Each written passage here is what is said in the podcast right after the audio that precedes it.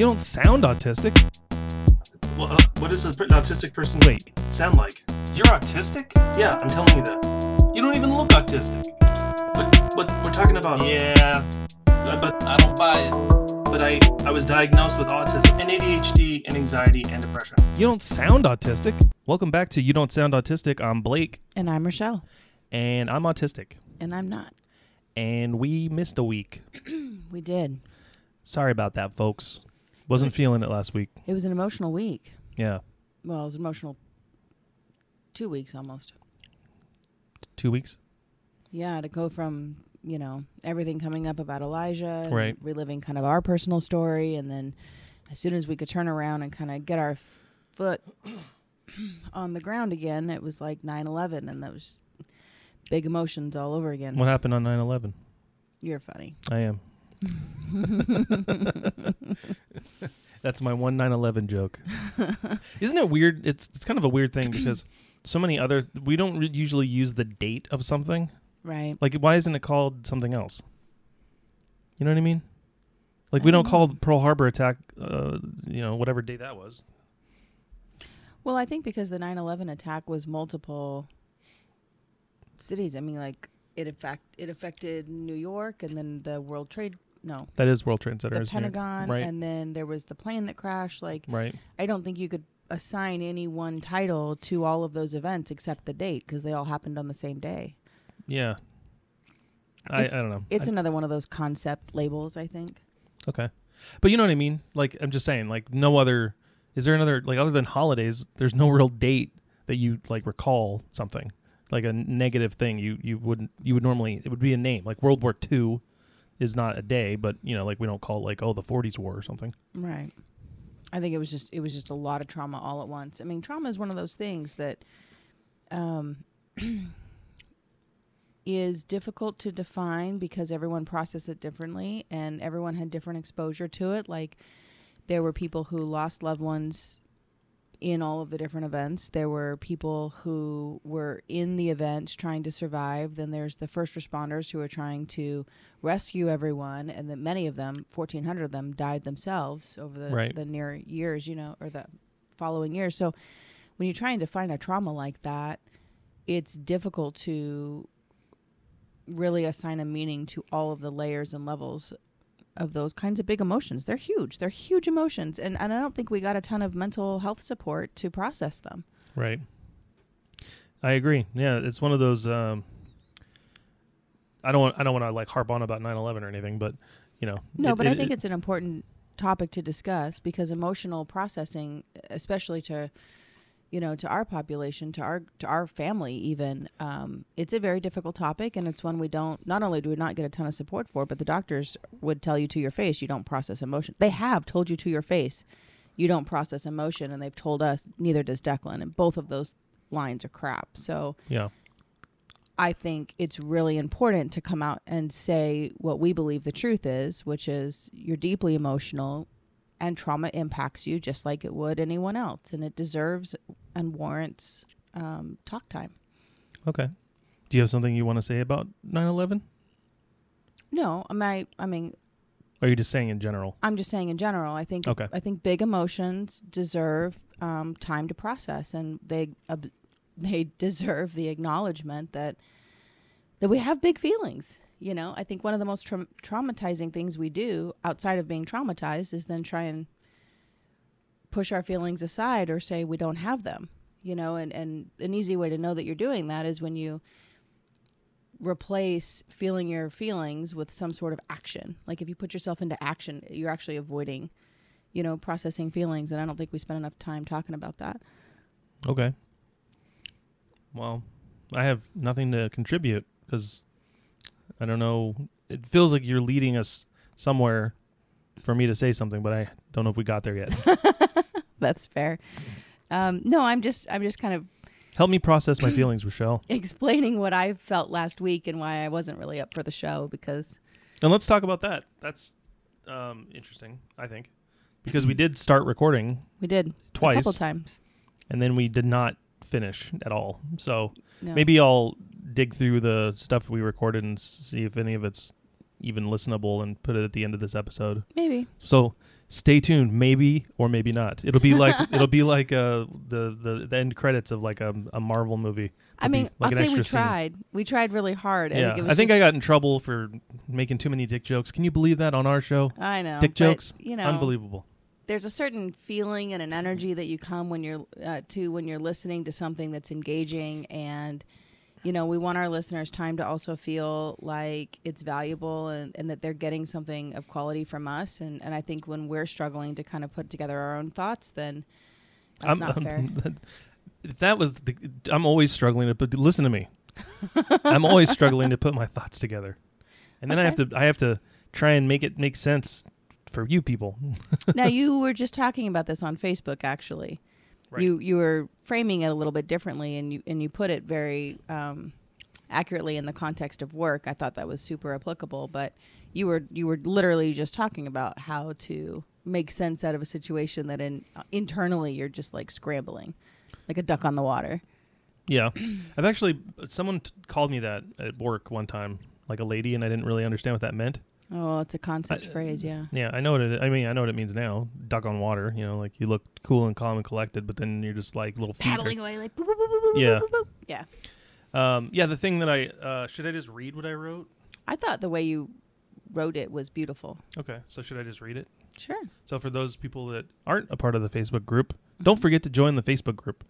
Be part of the conversation. To me, it's one of my favorite things about doing the show is to be able to see people's comments, and I'd like to see more of them. So let's hear. I'd love to hear from you. I wish we actually was thinking about this today when I was picking up food. I was. I wish that there was a way for us to take calls. You know, during the show, because there's things that we would say that people might comment on. That'd be awesome if there was a way for us to be able to like like to do the show live yeah, and I mean, even even you know what I mean. Like maybe you know have, have some people on standby.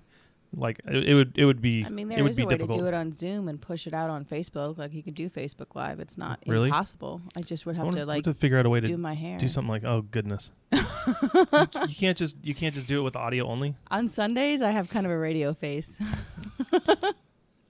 I got a movie star face. Actually, and I'll get to the thing on Facebook. I just want to mention this because it's I just thought it was funny. So I'm with um, my boss, the owner of the company. So those are two separate people: the boss and the owner of the company. One of my employees and myself, and we're at um, what's that like overpriced rich white person's grocery store called? Overpriced rich white person grocery store. You know what I'm talking about? Vons? No, no. It's like, uh, you know, it's like they they they all they sell is kale and kombucha. I have no idea. You know what I'm talking about? It was over by the Massage Envy that you worked at, what state? Colorado. Pavilions? No, this is going to be fun to listen to for people. Listen to me trying to figure out the name so of a then grocery we need store. our California listeners to help us out because you know that's it's like it's in Colorado. Colorado. It was right. It was right next to your your office. It was a big Whole grocery Foods? store. Sprouts? Yes, Whole Foods. H O L E. Whole Foods. Stick these foods in your hole. So we were in Whole Foods. Thank you for that. Finally, that helped. Sorry. I and just- and um, one of my so my employees with me, and she said something about oh, I remember this. yeah. She said something about me, and it was really awkward because she was like, "Oh, like you, you're handsome, Blake," or something like that, and I was like, "Oh, thank you." And then I'm not gonna say his name, but the, my boss Right. like says something else, and then she turns to him and says, "Oh, you've got a face for radio." She was the most direct person I've ever met in my life. I Oh, yeah. appreciated. It was amazing because he does have a face for radio. Well, so that's one of the things I really appreciate um, about being around, and I'll just say specifically aut- an, an an autistic thinker because there is so much truth and just direct, raw. Like they just tell it. I don't think she's autistic. I don't know if she is or not. I'm not saying she is. I'm Oh, just okay. saying I appreciate that there's so much honesty in communication. Um, uh, although, and so I appreciate that about our conversations. But I will say that the where I get tripped up is that you can sometimes be so super literal that like Who, I, yeah that then I fail to make my point because you think about things so much more literally than I do. So when I'm speaking.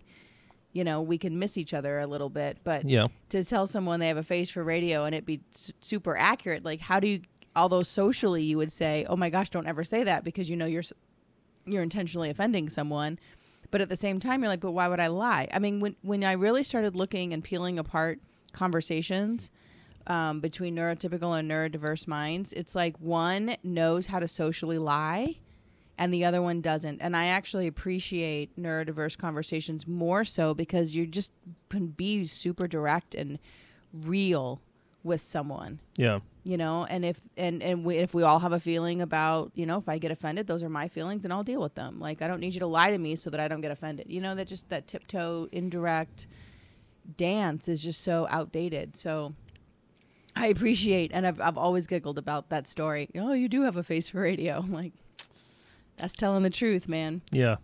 Um, uh, one, one, one more thing I wanted to address that uh, we've we've talked about off off the air, I guess, Mhm. uh, is that uh, sometimes the show kind of goes off the rails. Like there's not always like a, f- a, a fine line of direction, right and um, part of that is, well, folks, guess what? You're listening to um, a man who has ADHD and autism, so. Thank you for listening, and good luck to you.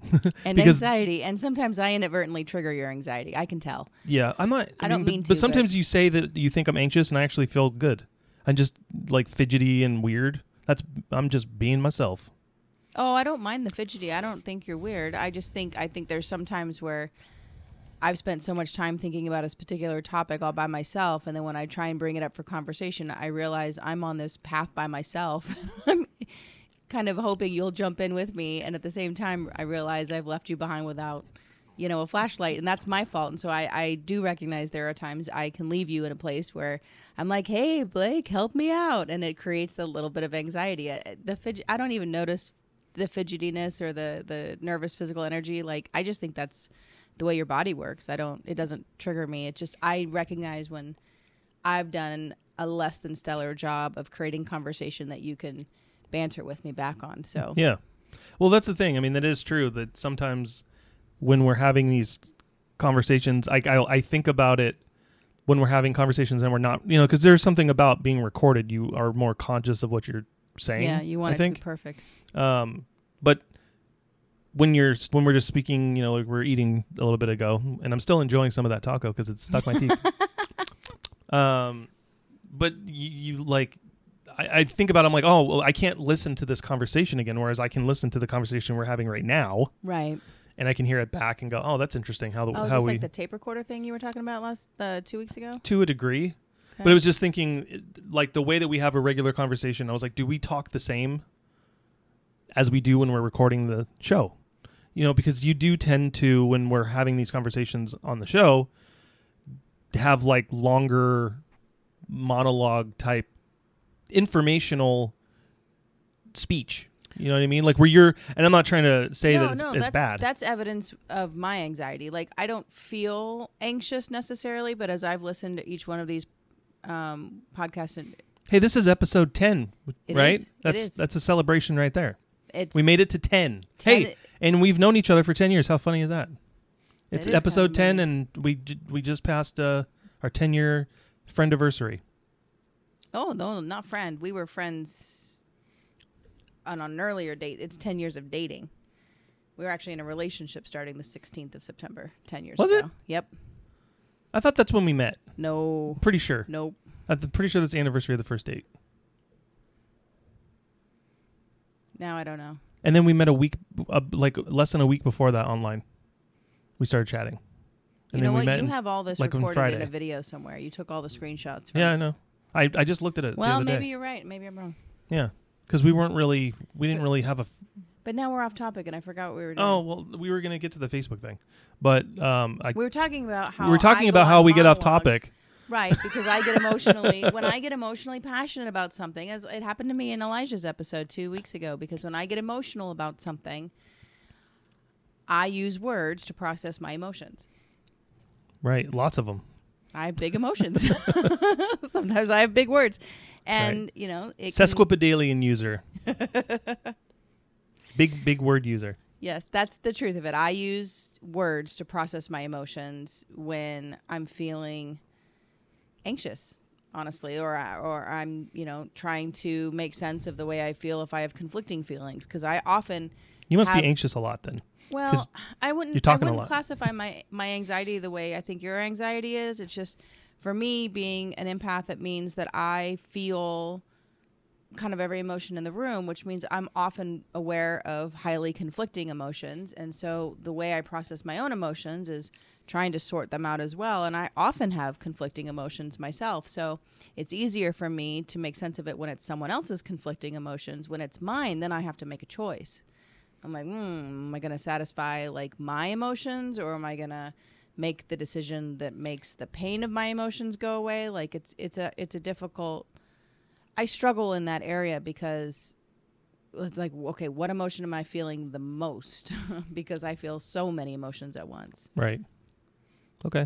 So, yeah, That- I- that's I a really little- good example of when you do a lot of talking and I don't know how to respond. I just thought you would need a current episode example. So there no, you it's go. perfect. That's that was no one could have done it better than than you. I, Well, I'll tell you that you. much. All right. So let's jump into this Facebook thing. and then we can Yes, I on. thought it was really well done. Um, so employees come up to me on a daily basis at work, and they do. They talk to me about their different things that they're working on, Mm-hmm. uh, which makes sense because I'm the manager and should know what they're talking about, but I don't. There, I said it. I have no idea what anyone is talking about. That customer we just talked about, I already forgot. Oh, did I bring it up in the first place? Well, I don't remember why. Memory loss is not great for the old depression cycle either, so that'll start. Are you taking pictures of me? so that'll start to kick in harder. Now I'm really nervous because I feel like you're watching me and now I'm being No, watched. I'm not at all. What do I do? Uh, so what do I do? Conversations can go on something like this. So Bill's almost done. Bill? Yeah, Bill, the guy with the 20 tapes. Me, still no clue who Bill is. Oh yeah, right. Okay. So he's almost done, and he's going to be ending up with more DVDs than we original thought. So his price is going to go up. Understood. Then they look at me, and I look at them. Then they look at me, and I look at them. So, so, what do we do? That sounds like a question for me that would be how those conversations go. So that's how um, that happens to me all the time at work. They walk up to me, they start talking to me about something. I have no idea what they're talking about, and I literally just talked to them about it five minutes before. So then they, you know, uh, so I have to be basically on what I call my like best behavior, or you know, I'm like, okay, don't get caught. Get through this conversation and have it be over. But one thing I talked to my therapist about, she's she actually said that it would be helpful for me if I tell people to start by saying what they're doing instead of just talking, being like, "Hey, I need to update you about this person." Like using the word update lets me know I already know about it. Okay. so she was saying that because she started talking about okay so how many employees do you have? And i was saying how many employees i have? Like five or something. And how many people are they working on? And i was like you know could be three could be ten different things you know maybe at once she's like so think of it this way that's 50 different things that you would have to think about because anyone can come up to you and talk to you about any of those 50 things because each person's working on 10 things 10 times 5 50 i can't tell if you're Right. paying attention or if you're am i losing you Nope, not a bit. okay I I think what's challenging about that is, um, although I understand her point and I think she's correct, I also am not sure that you can ask an employee to filter their conversation in a way that forces them to acknowledge that they're one of 50 things you have to think about. Every employee but that's not the that's not the way that you would express it to the How would you do it then? So if I'm your annoying employee, Blake, Blake. it just helps me to remember just say that i have a bad memory so it helps me to remember when you when you tell me what you're doing just to you know key, cue up the conversation by saying hey i need to remind you about uh, this person or I'm, I'm here to update you about this person or whatever. Because when someone starts talking uh, the whole time i'm trying to figure out like what's the end goal of this conversation? Like at the end of this conversation were they just in you know did they were they talking to me for five minutes just to let me know? Because it would be nice to know they're just letting me know so that i don't have to sit there trying to solve problems in my head Mm. not paying attention to what they're saying because i'm like grasping on you know what i'm saying like they're yeah, I saying mean, something it actually sounds i'm like grasping onto something that they say and then they're saying something else and i'm still thinking about the first thing they t- said right. as opposed to no need for you to know you don't have to remember everything i'm going to say Like obviously that's not what they would say, but this I mean, is it sounds like a tactic that you'd use in marriage counseling, honestly, because I think any kind of interaction with a person would be helpful. Sure. So you're saying we should all kind of learn to pre-qualify our conversations by saying, "Hey, quick update." Um, I'm not saying, and, like, because it's one of those things like that's a common male-female challenge too, because women like to, and I'll just I'll just speak about myself. Like, no, no comment. No and, comment. And the women I know of, we sometimes like to share our stories, but we don't want you to solve our problems. So it can be a lot like, you know, hey, I and I do work with a lot of women. Oh well, see, there's there's a common communication theme, um, especially neurotypical women. If you're working with them, we love to share our stories, but we don't want you to solve our problems. And so it's basically just like, hey, I want you to sit down for five minutes and just listen to my whole story. Yeah. That But you're the boss, so you have this sort of implied responsibility to know everything that's going on. And in this particular job, unlike the one you were in for 10 years, you don't run the stations. Like you couldn't step in and do the, the job for the technicians because everything's run just a little bit differently. So you're almost a little bit more dependent on hearing these updates in order to stay closer to the details. Whereas in the previous, you had such hands on. because they started at the bottom. Right. So you could jump in and you could actually find Now I'm right at the top.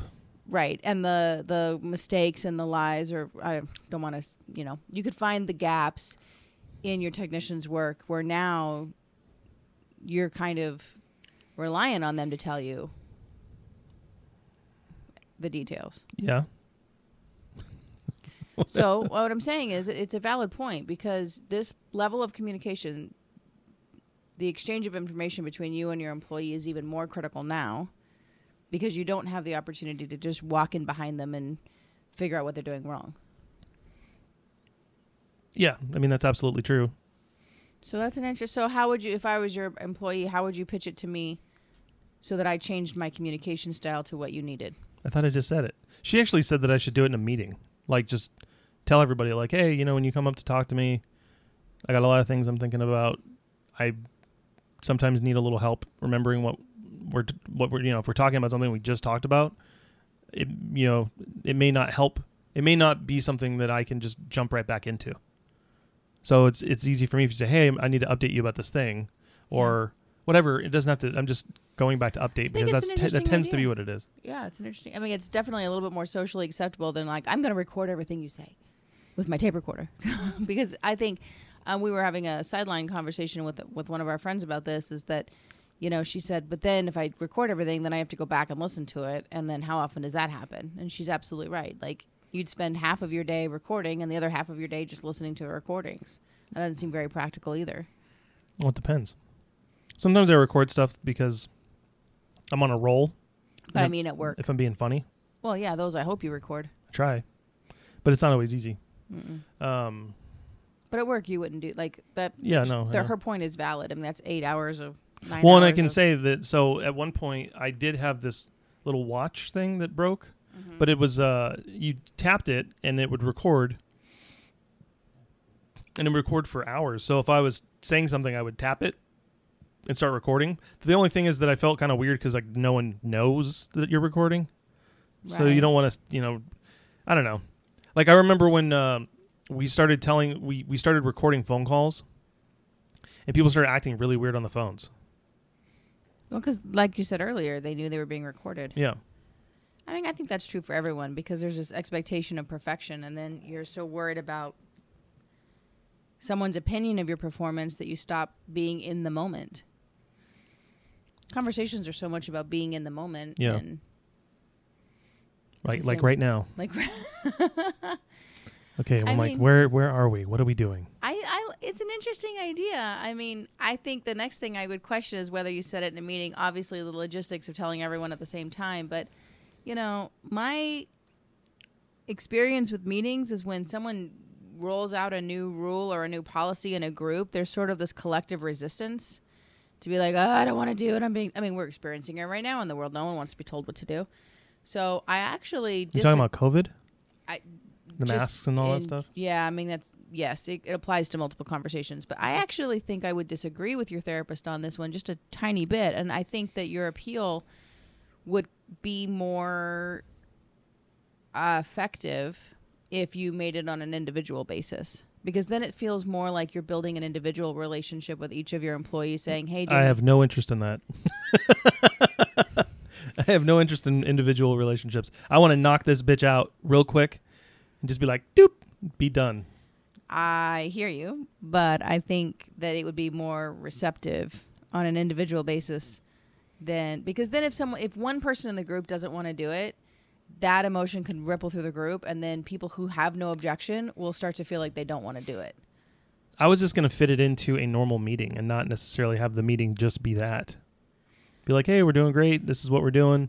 Here's the, you know, new stuff. And then, oh, by the way, you got to talk to your boss like he's special because he is. I mean, I can see that. What are you doing? You see, you're- you're distracting me because you're distracted on your phone. I'm multitasking. Okay. I can't do that. Oh. I. What are we talking about now? so we were talking about your therapist's Oh, well, advice to your um, multitasking, masking like a boss, which I think Yeah. is really interesting. Um, if it didn't work, what would you do? Just do what I've been doing, living my life And one day at a it? time. Yeah. Okay. I mean, it's one of those things. I think you just say it just to get it out there, and then if people don't respond, so then at least that way, when you don't have to fake it. And like I told you, I'm not going to remember. I don't remember. Because the the the thing that you know, I I give that example of like, oh, a guy with 20 tapes, because she was like, oh, 15 minute guy. I was like 15 minutes because in the beginning of the conversation, she's like, oh, he needs us to call him back in 15 minutes. Oh, And so she's like, "Oh, 15 minute guy," and I was like, "15 minute guy." She goes, "You know, the guy with the tapes," and I was like, "The guy with the tapes." I had no idea what she was talking about. yeah, No- that's kind of no clue. distracting. And then finally, she like she says his name. I am like, don't remember his name. And then it was like something that finally like uh, she said, and I was like, "Oh yeah," but I still had no idea what she was talking about. I just wanted to move on with my life. Wow. So is it does any? I mean, that's I've t- I've talked about this a bunch, but memory is something that really. Oh man, it's like I have such a hard time. It, it like it it it it feels uh very.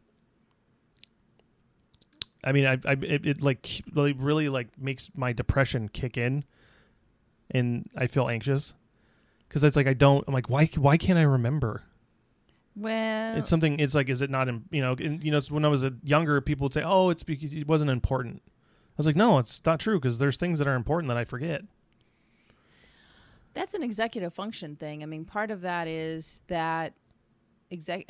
This is why people say that ADHD is a disorder of executive function because it's the brain manager part of being able to retain information and then sort it and keep it in your working memory uh, for purposes of being able to organize it kind of on the fly.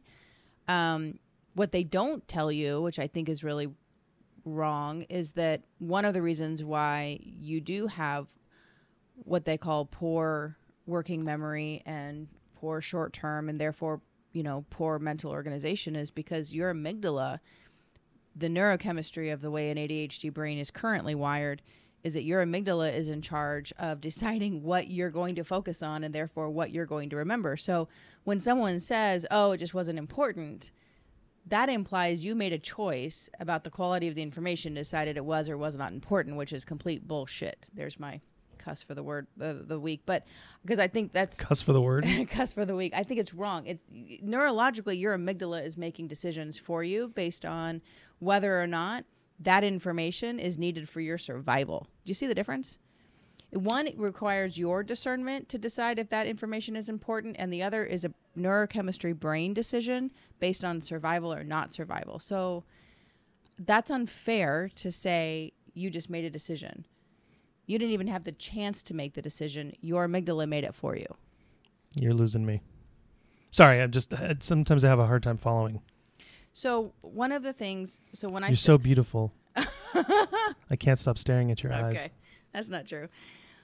One of the things that I study a lot is the neurochemistry of neurobiodiversity, and when you talk about ADHD and specifically, you know, I, I'm really curious about what contributes to poor short-term memory and challenging executive function skills and why is your working memory so limited? Like neurologically that means that your brain had to have made a different decision for you than it did for a neurotypical which is to keep all that stuff in your mind and allow you to organize it so i look at those two crossways as like a fork in the road and what in your brain made the decision to go left versus right Are you actually asking me a question? no i'm I'm getting confused. well it's because the baby's crying and it's Oh. Okay. Should we pause? pause Sorry about that, folks. This is real life, and we are uh, recording with a nearly three-year-old who's on the floor crying. so we'll see how far we can get. Um, Right. So you said what was what was the last thing you were talking about? Was uh oh, come here, Bug. You want to come be a part of the show? Well, so what I was saying is that because your system kind of lives in fight or flight, what that does is instead of your prefrontal cortex. Where did you read this? Isn't that what you said to say? Not at that moment. Let me explain it. But Oh. yes, you keep talking about like my my amygdala, my prefrontal cortex. I do because I don't. if you're in rest, if your autonomic nervous system is in the rest and digest phase, remember, the autonomic nervous system is a light switch. It's I'm either on or off. Him crying. I'm know, but hard let me. Okay. Sorry. So if your autonomic nervous system is in rest and digest, what's an autonomic nervous system, It's part of your central nervous system. and what's that? it's your brain, your nerves. Okay. So, your autonomic nervous system is automatic. And it has it, it's a light switch. There's two options. It's either an on or off. It's either in rest and digest or it's in fight or flight. And Okay. fornicate. And yes. and so when your autonomic nervous system is flipped into fight or flight, which I would argue most neurodiverse bi- biological signatures live in fight or flight. What that does is in, it empowers your amygdala, which is a um, part of the brain that assesses threat. Okay. It puts your amygdala in charge of deciding whether the information you're hearing is crucial for your survival or not.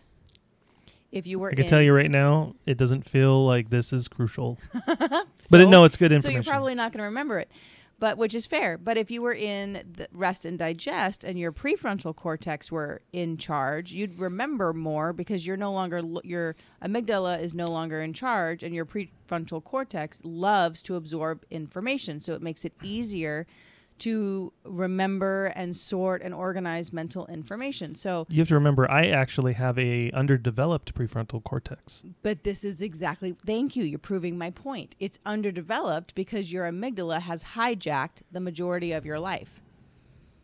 You're in a fight or flight. What a dick. exactly. No, Thanks it's a lot. true. Amygdala. Which is why I call it neurobiodiversity because the Miggy for short. Miggy, I like that. The more you can support the biological signatures of autism and ADHD and anxiety and depression, the more you can help your autonomic nervous system flip out of fight or flight, run by the amygdala, and and into rest and digest, where your immune system turns on. I feel like I'm taking a master class right now. Thank you. Your digestive system turns on. You start integrating when you sleep. You actually can get into deep sleep with REM. You can in, um, you can start. I'm not a big REM fan. Me neither. You can start remembering more details. You actually develop more of your working memory, of your short term memory. Like it's a it's a flip. It's a light switch flip. Yeah. Now, this is why, and I take criticism with the way this is being handled a lot right now, but this is why so many people, MDs included, are trying to sell mindfulness to ADHD um, people as like the best way to combat ADHD. Now, the concept is correct. What I take issue with is that they're teaching mindfulness using neurotypical strategies, which is like, what the hell? So, very rarely, if if ever, I haven't found a single one who teaches mindfulness as an ADHD brain needs to hear it, which is that bottom up data point, logic based application. They're like, and you'll recognize this because you've tried it. They tell you, meditate, just clear your mind and breathe. Does that ever work for you? No. No, because that's how you teach a neurotypical. Because they have different brain chemistry and different neurochemistry to just be able to, and even neurotypicals I know struggle to do it, but they're teaching mindfulness in a way that doesn't align with the way your brain is is chemically wired. So, um, this is why you struggle sometimes to remember information I'm really struggling right now. well, thanks. Outside of your shared your shared interest. If Okay. it's shared interest because that overrides your amygdala. Right. Well, right now my amygdala is not satisfied. Really? Yeah. Cuz What what does your amygdala need for survival right now? I don't know. Entertainment. Entertain me, Rochelle. No, well, yeah, I'm I'm not your girl for that. Dance monkey. but but that you're proving my point actually. That's excellent. Okay. Because your amygdala is going, okay, now I need something else to assess, so give me something that I'm comfortable with, you know, so it's I can I can It doesn't like to be talked about because I don't understand it. so there's a really great book oh boy, that I've been reading that I think you'd enjoy. The amygdala and you. It's actually it does diagram the amygdala in a very easy to understand way. It's called Whole Brain Living by Jill Bolte Taylor. And this author, um, she's a PhD, and she actually had a stroke about eight years ago. And Of genius. well, she did actually. Stroke of genius. She wrote that book actually. I think that might be the title of her first book. Stroke of genius. Ah, my memory thinks that's really close. Yeah, I'll have to look that up. But her, as she, You know what you call a masturbating cow? oh goodness, Beef stroganoff. Sorry. that's hilarious. I don't know what I said to trigger that Because joke. you said stroke. oh, stroke. Yeah, I get that. Anyways, whole brain. I'll put a link uh, to the book on Amazon. It's just it just come out this year, and she, she's also on Audible. Um, if you prefer to listen to your books, but it's a phenomenal firsthand um, experience of really understanding the role of the amygdala and and there's actually two amygdala in the brain and how it it re- how you can utilize your own um, neuroanatomy to your benefit and enrich your life. So I'll talk more about it later, but in a later episode. I'm just really proud that I remembered that joke and it came out as well as it did. I'm impressed. I'm impressed. Beef stroganoff. It's a. My mom told me that joke probably when I was way too young to to hear she it. has all the corny jokes, so that makes sense. That's that's corny, but it's it's, It's it- cute. yeah, It's it's, yeah, it's, it's like the kind of joke you can tell your grandmother. Maybe your grandmother, Maybe not. not mine. Yeah. Okay. Well, well, we can tell them now. They're all dead. Yeah, that's true. They heard you. They just heard you.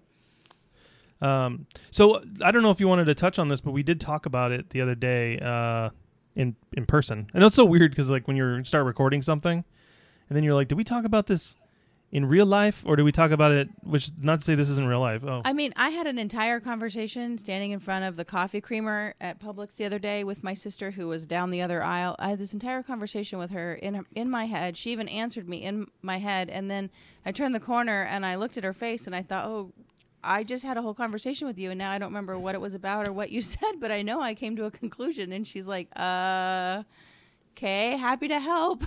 Enter. So I get what you're saying. Um, hey bud. Sorry, we're gonna have to No, should, keep. should we should keep going? All right. Um, so we were talking because I so okay.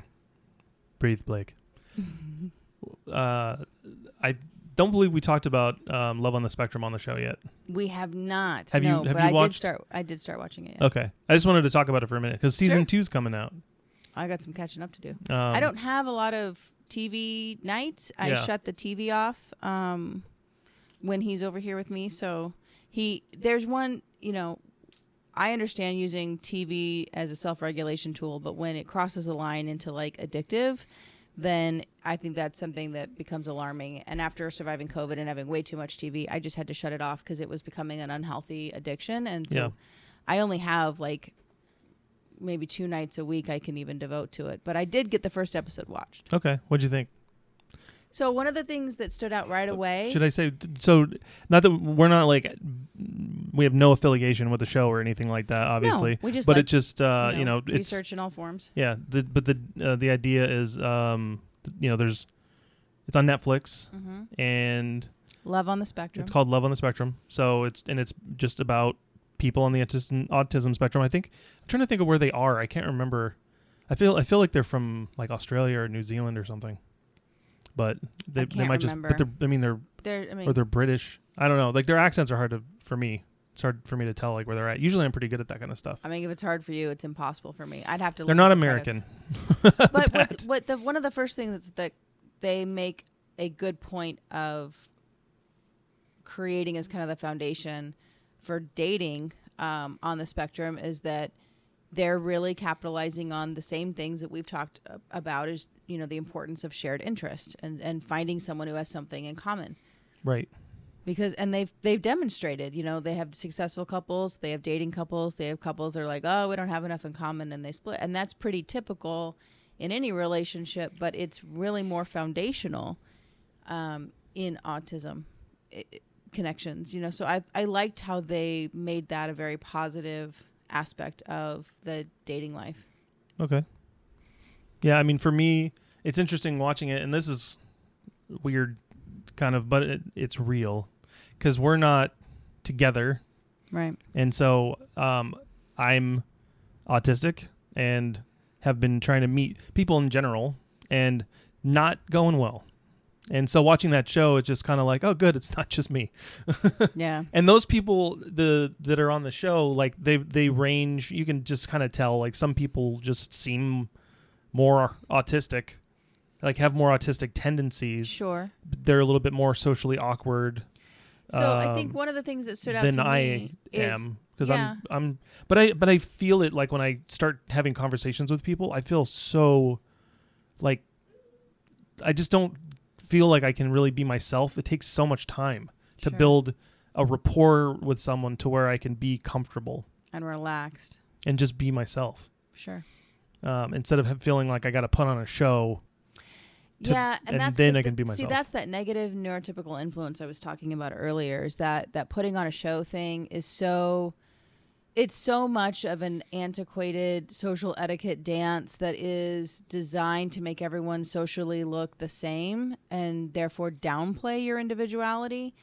And so I actually think that if you ever feel like you have to put on a show in front of someone, that's a red flag to get the hell out. That's my personal opinion because But I feel like I got to do that for everybody. I and that's where I hope the world changes because one of the But things isn't that more about me?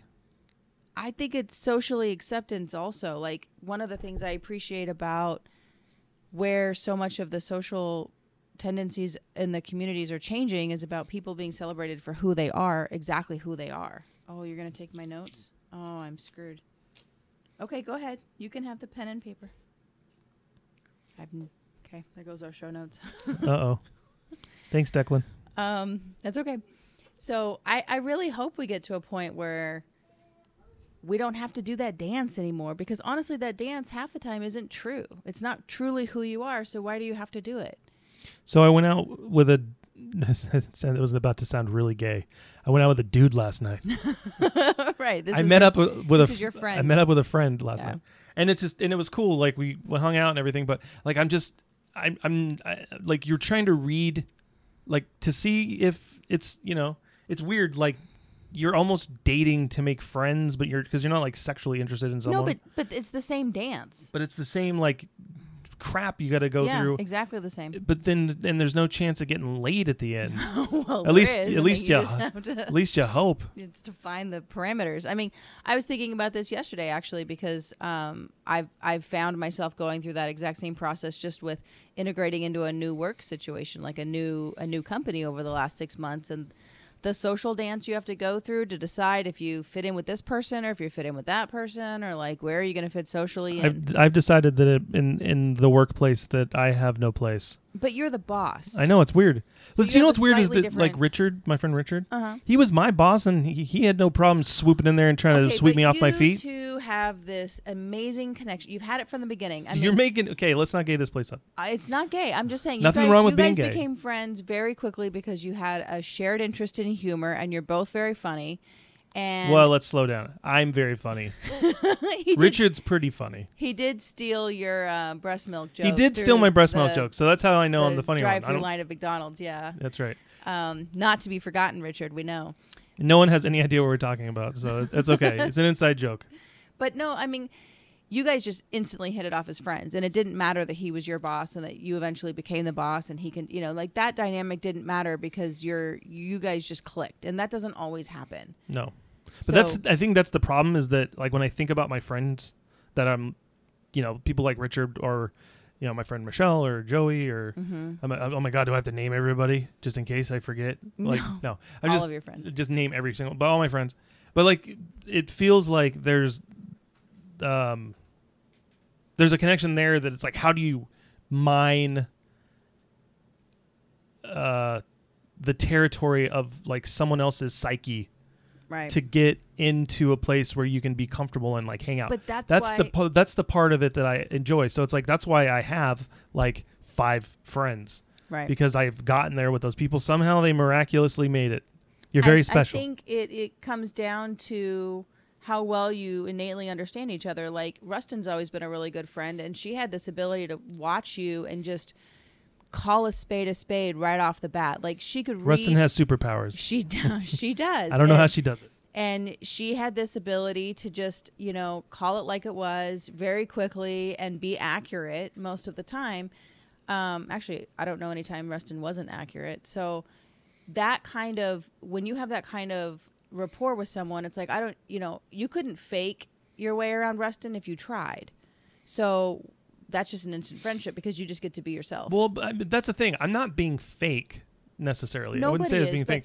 that's what I mean about that neurotypical dance. See, we've all been taught that you have to pretend to be this perfect person, uh, you know, that that has all these types of ideas and you behave a certain way and we all universally feel certain things about different themes like it's conceptually based and it's outdated. It's from 100, 200, 300 years ago. But I'll tell you what. There's there's a guy that came into my office Hey, the other day, and he's there's something about like what I do. Like sometimes people just get really personal. well, you're literally digitizing their memories. I imagine they're feeling really vulnerable and personal when they walk in the door. And the guy comes in and he's like, uh, "Here's the story," uh, and I'm sure you hear this kind of stuff all the time. And as he was talking, I was like, "I really don't hear this all the time." He's like, uh, "My dad died when I was uh, six months old, oh man. and my mom died when I was ten. Holy cow. And he goes, and so this film is very precious to me. Cat, get out of here, man. I'm telling you, she needs to go to your house. Um, what was I saying? My About- oh, and so was yeah, yeah. So he, uh, so he's like, this film's very precious to me, and I'm like, yeah, I hear that all the time because everything that people are bringing in, it's their only copy. So it's everything we have is everyone's most precious thing, and like, Right. yeah, absolutely. Right. Uh, and and he goes, but uh, this is special because it has my dad on it, and I've never seen him move before. Wow. and uh, it made me think of when my just a, as a off the, the, the when when I recorded like uh, my dad's films, Mm-hmm. and basically it would, it had been a long time since I'd seen him move. I mean, so it's not like I'd never seen him move before, Right. but it was just like I I didn't I don't really ha- I don't have like this locked in my God cat memory of of my dad sure. um, to where like I can picture what he looks like without looking at a photograph or something like that. right. Um, so now, but for some reason, like when I think of him, I think of the film of him okay. because I can remember it more than I can like well, it's, him it's himself. multisensory, right? So you're getting to see him walk and talk and move and behave, and so there's a whole bunch more information in someone's gait and in the way they hold their body posture and the tone of their voice, and like you get a lot more information by watching that than looking at like a still photo. So Well, my whole my whole point was that this guy comes in and just starts s- telling his life story, and I'm like, well, he's not masking anything. Like something going on there because he started like the next time he, he came in to pick up, and he's like, "Do you remember me?" And I was like, "I remembered, I remembered his. I'm pretty good at remem- remembering faces, mm-hmm. but as far as his name, I'm like, ah, you're gonna have to remind me." And then he started quoting some weird song lyric like some it was it was he was just a very bizarre guy and so it was just like how like how does this guy come in here and just spill and just say stuff like everyone there is like okay cat we're done She does that to me during done. occupational therapy. um because i'm getting way distracted and i'm not getting anywhere with my conversation so anyway so he he starts showing me pictures of like an ex-girlfriend who used to be very beautiful and it was just like personal stuff mm-hmm. that someone and and here I am with this this dude last night. You know, it's the second time we've ever hung out, and it's still like we're we're we get along, and it like it was cool to hang out. But I still am like I'm like am I am I really being myself? I'm like I don't feel as funny as I normally am. You know what I mean?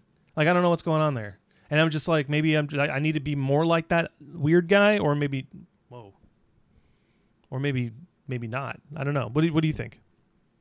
Did I make any sense? You made total sense. I was no, I followed all of that. So the first thing I would say is that it sounds like he's very close to all the your customer, very close to all of his emotions, Yeah, maybe. right?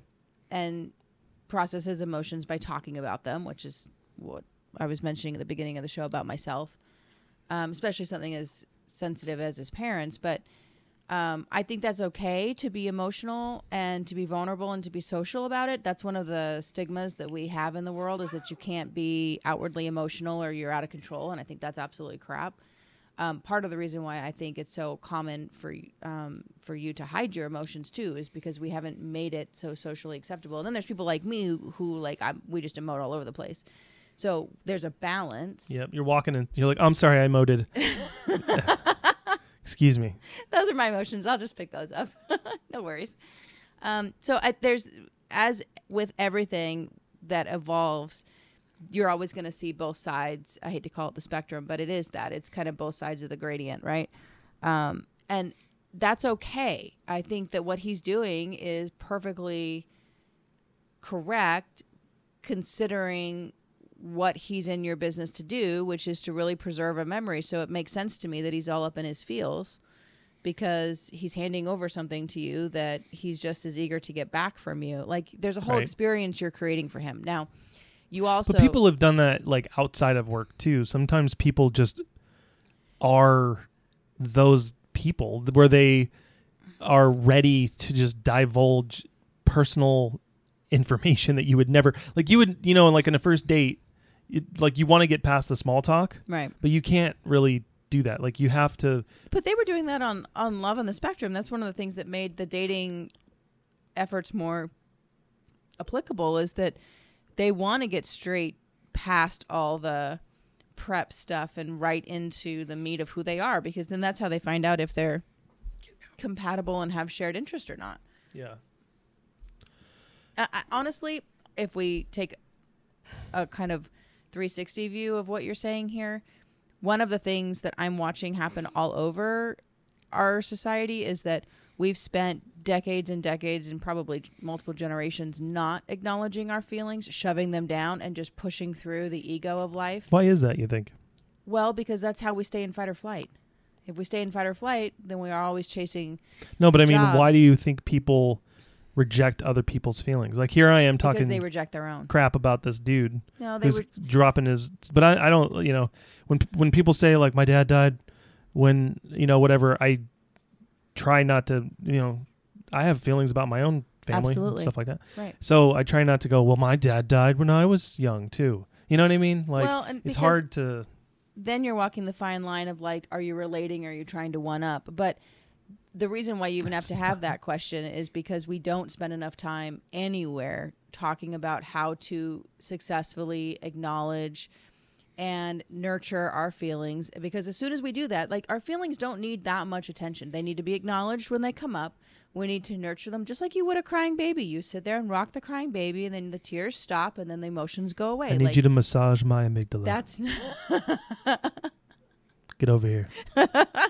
I'm just, but that's where we are right now. It, as a society, we are learning how to acknowledge our feelings, rock the baby, and then let our emotions go because they don't have to be this percolating, you know, hyper trigger that then results in people getting angry. I mean, that's what happens when you don't nurture, you know, your feelings from the get go. And so you, we are watching this shift in a lot of places and what you're describing sounds like a really healthy exercise and just acknowledging what you're feeling and being able to talk about it and not worry about it being a thing in previous you know cultures and, and whatever you weren't allowed to have feelings. You had to you had to seem perfect you know like your corset had to be super tight and everyone had to have money and you had to have this you know a perfect appearance of life. And then oh we don't talk about money dear. We don't talk about problems dear. You know that's how gossip started is because they would never allow anyone to be honest about life and how we felt. And we're basically at this point 2021 saying screw that. That's not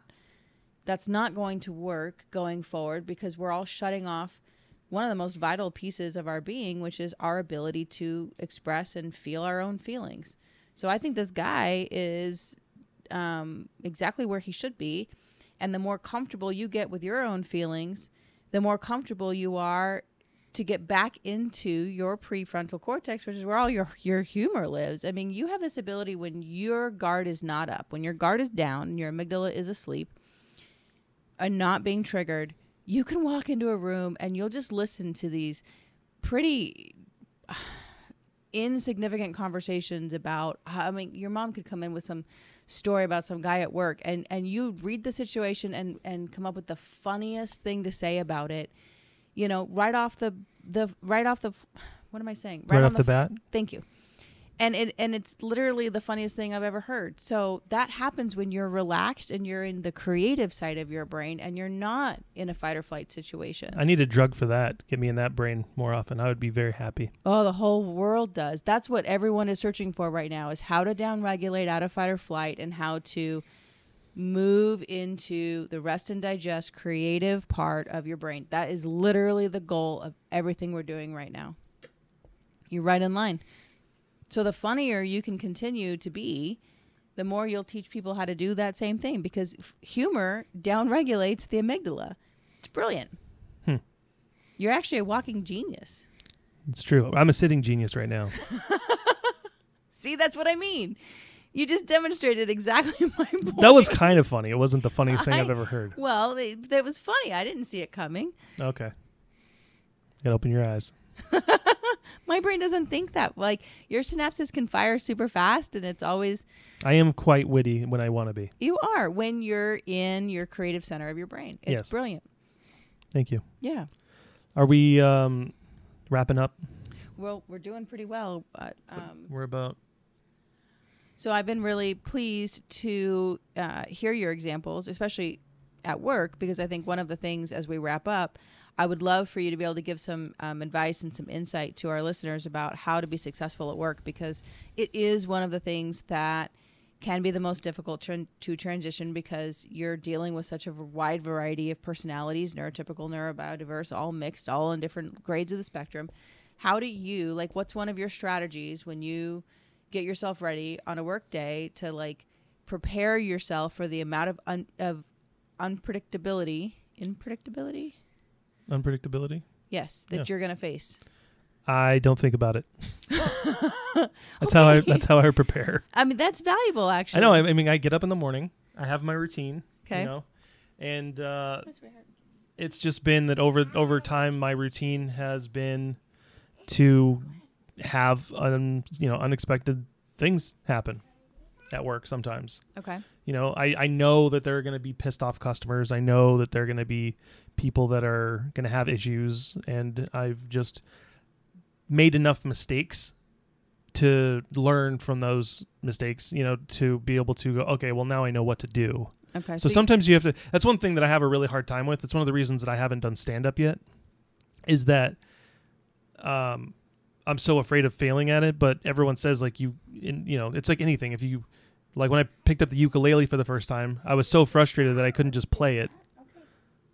Go ahead. So I had to practice over and over and over and over and over and over and over again Right. to finally get okay at it right. That's fair. you know and so with comedy it's like the same thing and so like it's the same thing with work too i think that you know you you are going to be dealt a certain set of cards and sometimes you're not going to play them right and so Mhm. you have to just be okay with that Yeah, i think struggle sometimes you have to be okay with failing Sure. That's true. and unfortunately for some people that means that they fail real hard and Mhm. lose their job so i'm hope that's not the kind of I'm not trying to say like go big or go home. Right. You want to take calculated steps. But so what I'm hearing you say is that you don't.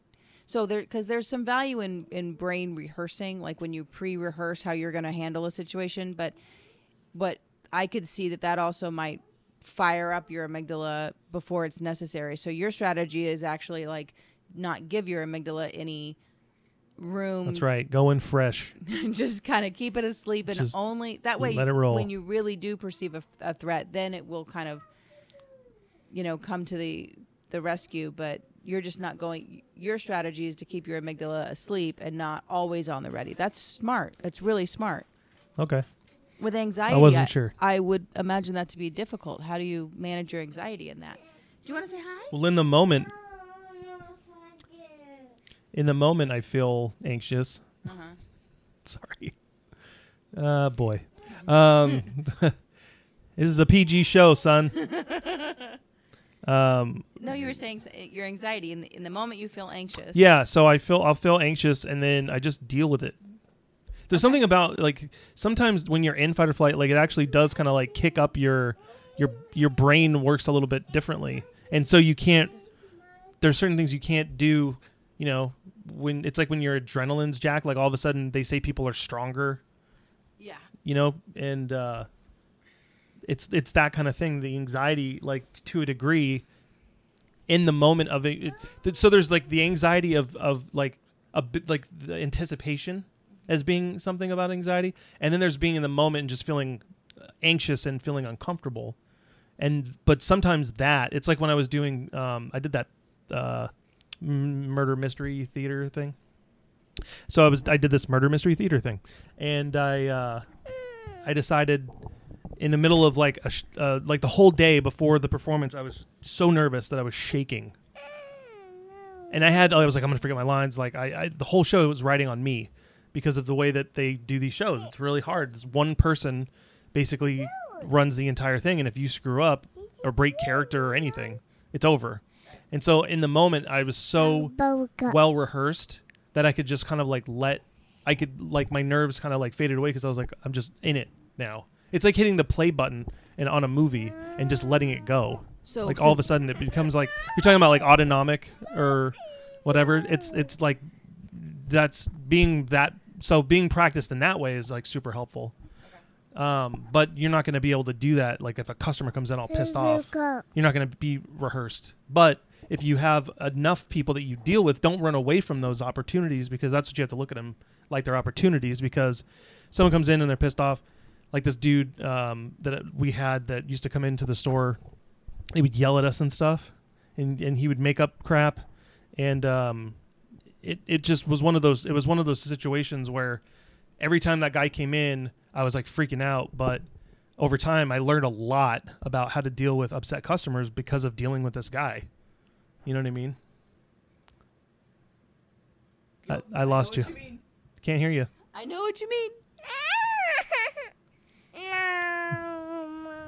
Sorry, I got my mic stolen from me. I was hoping he was going to chime right in, but no, I, I exactly know what you mean. In fact, we've re- referenced it on an earlier episode when you talk about knowing something so well, you've brain rehearsed it so often that it's almost like brain muscle memory. So Yeah. I, you, it's a it's a really beautiful integration of those concepts that I've never thought about before. So I really appreciate the way you shared that. Well done, me. Well done, Declan. Do you want to say hi? No, Say hi. Oh, Can you say bye? I know. We're about to we're about to go. yeah, we're about to go. Can you say bye? Say bye. Bye. Say bye. Can you wave at Dad? Can you wave at me? Say bye bye. Bye. Oh, that's cute. All right. Um, Good job. let's wrap up here Yep. for the day for the for the week. Episode ten of You Don't Sound Autistic. I'm Blake, And I'm Rochelle. and we will be back.